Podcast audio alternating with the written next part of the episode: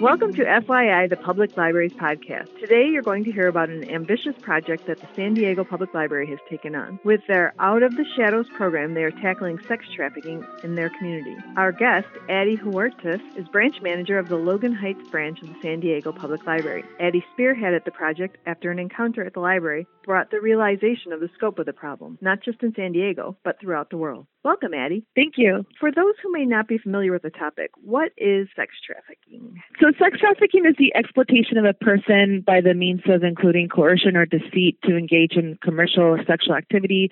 This could include prostitution, exotic dancing, and pornography. But how bad is it here in the U.S., and particularly in San Diego? San Diego is on the FBI's list as one of the top 13 highest sex trafficking areas in the country, especially related to minors. I know human trafficking worldwide, it's estimated 27 million people are trafficked each year worldwide. Approximately 18,000 of those folks are from the United States. It's not something that's very obvious, but one thing that made it obvious to me was when I dealt with a, a situation as a teen center manager, we interact with teens every day. And there was a, an instance that really kind of stood out to me and it kind of brought this to light. And it was a young lady that was sleeping in one of our study rooms. So I went in to speak with her and right away she was very defensive and um, she was just kind of looking around and you know, saying I didn't do anything, you know, it was just just very on the defense. And I noticed she just looked a little disheveled and she just looked like she was just not in a good place. We're very lucky that our library partners with mental health systems and we have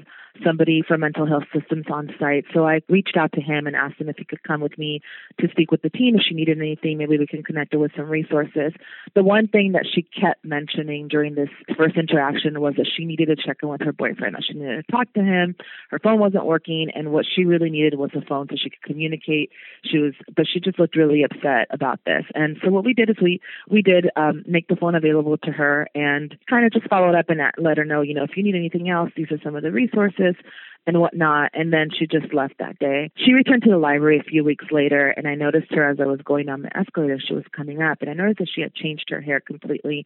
And so I said, "Hi, think you know, I'm glad you came back. I I like your haircut." I mentioned her haircut, and right away she was kind of taken aback that I noticed, and I remembered her. And this situation again, she needed to use the phone, and she was kind of desperate state. We're like, "I can I use the phone?" She ended up using the security guard's phone, and she called somebody, and she hung up. Right after that, the person that she called called back and spoke to security and said, "This person just called me from your phone. It's my daughter. She's been missing for months." At this point, we had to get police involved, and they kind of took over. But one of the things that kind of came from that was that she may have been a victim of sex trafficking, and she had been a runaway for a long period of time. And and I don't know if that was her call out for help to call her mom, and then hang up. But um, that's kind of one of the first times that I just taken aback and kind of like this is an issue. And then as I started working with more folks in the community and learning more about it, then I realized how big of a problem this was in our in our community. Can you tell us a little bit about how you decided that the library could help in some way? I did bring up this incident to our administration, and our administration decided there was an opportunity to apply for a grant for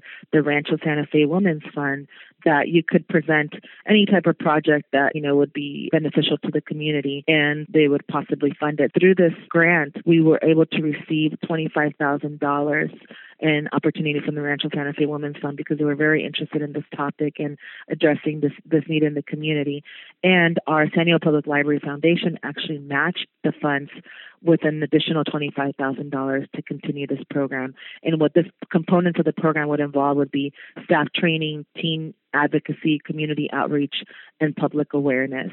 So this was kind of a, a collaboration, just kind of me bringing the incident to light with administration and then us realizing that this is something that was important for the library to start a public awareness campaign and to also train staff on how to recognize that this might be an issue or recognize the science and how to make resources available to the public as a safe space for the community. So what are the components of the staff training? 93% of our staff actually received the frontline training to identify potential victims and provide resources in the library. It was developed actually through a collaboration with the Bilateral Safety Corridor Coalition, Mental Health Systems and uh, San Diego Police Department, City Human Resource Commission, and the District Attorney's Office, and other agencies as well. And what this involved, it was training for a couple of hours just to learn about the history of sex trafficking and to learn about resources and to learn about how to recognize the signs and what the library can do in terms of raising awareness. So that training was available to staff in person,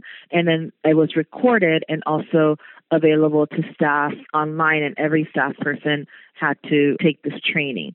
The other thing that was available, because this is such a, a very heavy topic and sometimes mm-hmm. difficult to digest, there was administration was available to, to speak to any staff that didn't feel comfortable with it and also refer them to our employee uh, assistance program if staff felt like they needed some additional support right. in terms of learning about this topic to be able to have those resources for our staff. And were staff generally receptive or did you get pushback? Not everybody was receptive. This is a very serious, heavy topic, and when you start learning about it and kind of just really getting into it, it is hard to digest sometimes. So there were some staff that had concerns. The library wanted to make sure that they were there for those folks that wanted to have a conversation about this or that didn't feel comfortable with this so that they could only take a certain part of the training or just focus on the awareness and the resources. There were a lot of questions in the beginning, but I think one staff kind of understood what our role was in terms of raising awareness and that we're not going in and rescuing victims, but we're right. a, a community resource to help with resources and information. I think people were able to understand it a little bit better. And as far as community partners, are you working with a local police departments or? We are working with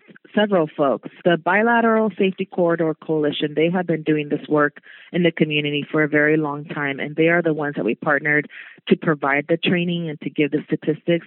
So we're working with them. We also work with the San Diego Police Department, with our City Human Relations Commission, our mental health system. So I mentioned that we had already a partnership with them, and then this is kind of they've also partnered with us on this particular project. And our district attorney's office, local organizations in the community that are doing something to address this issue, to schools, to just community organizations that are interested in this topic, health organizations. So it's a variety of folks. And what we're doing is we are having community conversations. We have seven li- branch libraries in our system. We have a total of 36 libraries, and there are seven branch libraries that are hosting informational resources with material and with books and, and just that are kind of like the informational hubs, including our main library downtown.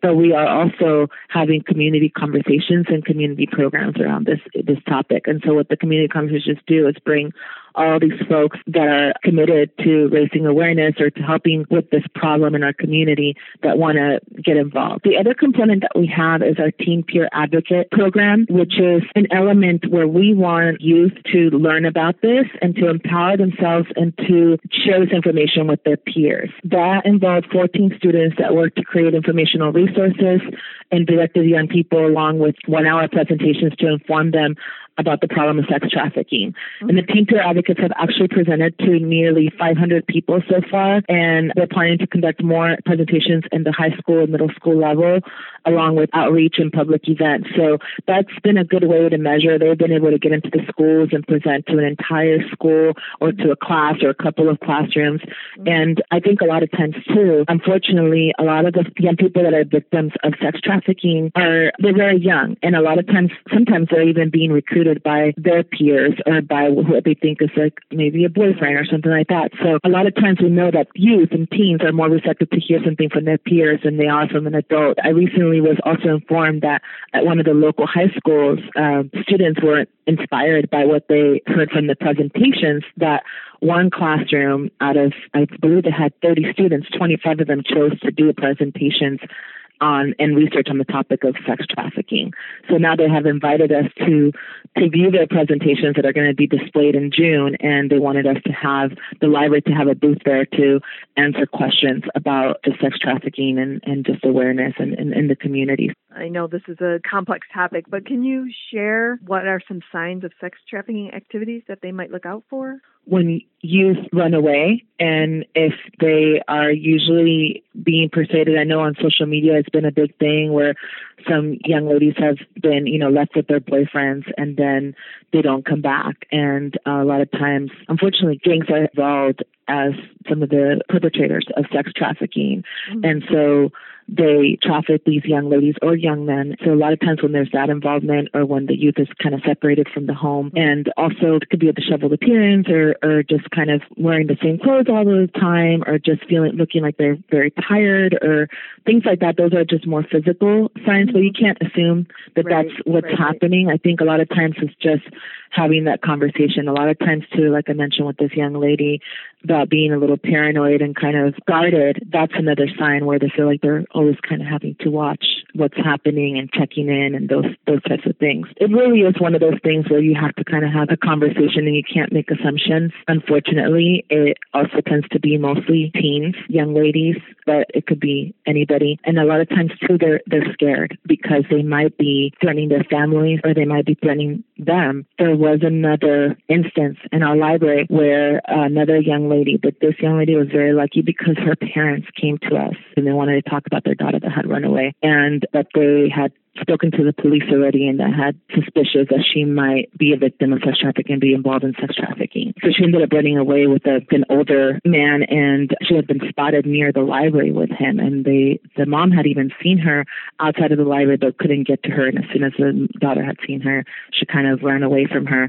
and so they knew that she might be coming to the library sure enough, this was about a week before I actually saw the young lady. When she showed me the picture, we recognized her being somebody that maybe had been in and out. A week later, she came in. She was just kind of looking around. She was looking at the shelves. She looked a little bit off as well, and like she just was kind of watching her back. And so we were able to get the police in the building on time to talk to her and call the parent. I was just very happy that the parent was able to connect. And I mean, this parent was relentless, and we worked with him, and I connected him with the somebody else that could provide more resources because one of his concerns was don't want this to happen to any of my other daughters. The reason she was coming into library was because she was using social media and Facebook, and she would send just very obscure messages to her siblings saying, "I'm okay." Um, I was happy that the library was able to help getting her back to the home for our librarians who are listening, what can they do if they want to start a similar program? What do you think are first steps? Reach out to the experts in the community, reach out to the folks that have been doing this work for a very long time, that have the knowledge, that have the resources, and start these collaborations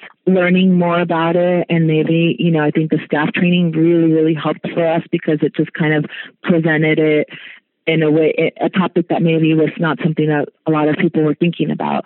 So and then but being being ready for like when we're present when you're presenting this topic being sensitive to how people might react and being ready with resources for staff as well for them to be able to digest it and then start presenting it to the community. Staff is feeling comfortable then presenting resources and this information to the community. Our library website has a lot of resources with things that we have collected on this topic and there's an actual tab just for this. So look at the San Diego Library website and then resources. There's a section there for um, different articles. There are a couple of videos and there's statistics as well. Well, that was a lot of great information. Thank you for taking the time to share it with us, and I wish you much success with your program.